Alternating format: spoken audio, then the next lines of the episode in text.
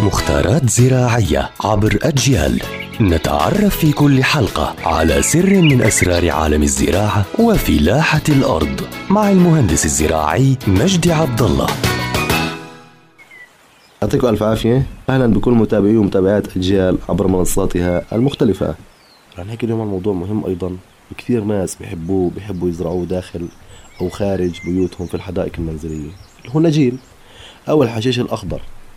أو يطلق عليه أيضا اسم البرمودا السريع أو عشب الأريكة في بعض الدول وبعض المناطق. طبعا هتعرف على شو يعني النجيل كيفية زراعة النجيل؟ النجيل هو نوع من أنواع الأعشاب المعروفة الدائمة الخضرة واللي بيزرعوا غالبية الناس في حدائقهم أو يفرشونه في أفنية المنازل يعني في حديقة البيت أو في حديقة المنزل. كيفية زراعة النجيل؟ أولا نتأكد أنه المناخ منيح. يعني عشان النجيل ينجح نتأكد أنه هو زرع في مناخ وجو مناسب. فأنجح زراعة للنجيل بيكون في المناطق الاستوائية وشبه الاستوائية وأيضا ممكن ينجح في المناطق الباردة إذا تم تسميده بشكل صحيح. ثانيا حرارة التربة يعني لازم نتأكد أن التربة هي خالي من الأمراض وخالي أيضا من الأعشاب الضارة المنافسة للنجيل.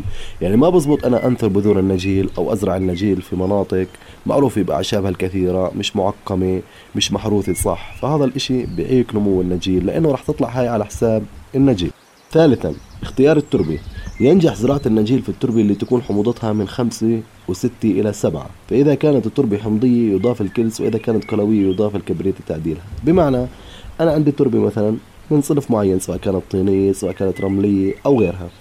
هاي التربة إذا كانت حامضية بنضيف إلها الكلس وإذا كانت قلوية بنضيف إلها الكبريت لأنه النجيل فقط بينجح بالتربة اللي كانت حموضتها من خمسة وستة لسبعة يعني بمعنى أنه تربة حامضية. رابعا التسميد السماد مهم وضروري كثير للنجيل فالسماد العضوي البقري أفضل خيار لها وكذلك اليوريا والتسميد بالسماد البقري في الشتاء. يعني دائما السماد البقري لما بنضاف للنجيل بنضاف في الشتاء لكن أنا بفضل دائما ينضاف اليوريا لأنه اليوريا فيش له ريحة. أما السماد البقري إذا كان في أفنية المنزل يعني أنت زارع النجيل في حديقة منزلك ففي ريحة بيكون. فالسماد البقري بيأثر على الأطفال وريحة وما بتقدر تقعد بالحديقة فدائما سمدوا باليوريا.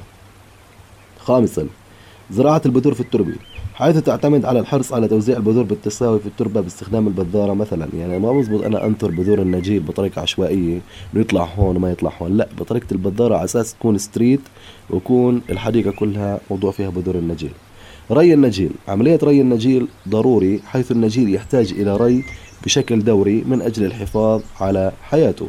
فعملية ري النجيل كثير مهمة كثير ضرورية حياة النجيل واستمرار النجيل هذا هو موضوعنا اليوم. إن شاء الله يا رب نكون أفدناكم ونكون نصحناكم بالإشي الصح. يعطيكم ألف عافية.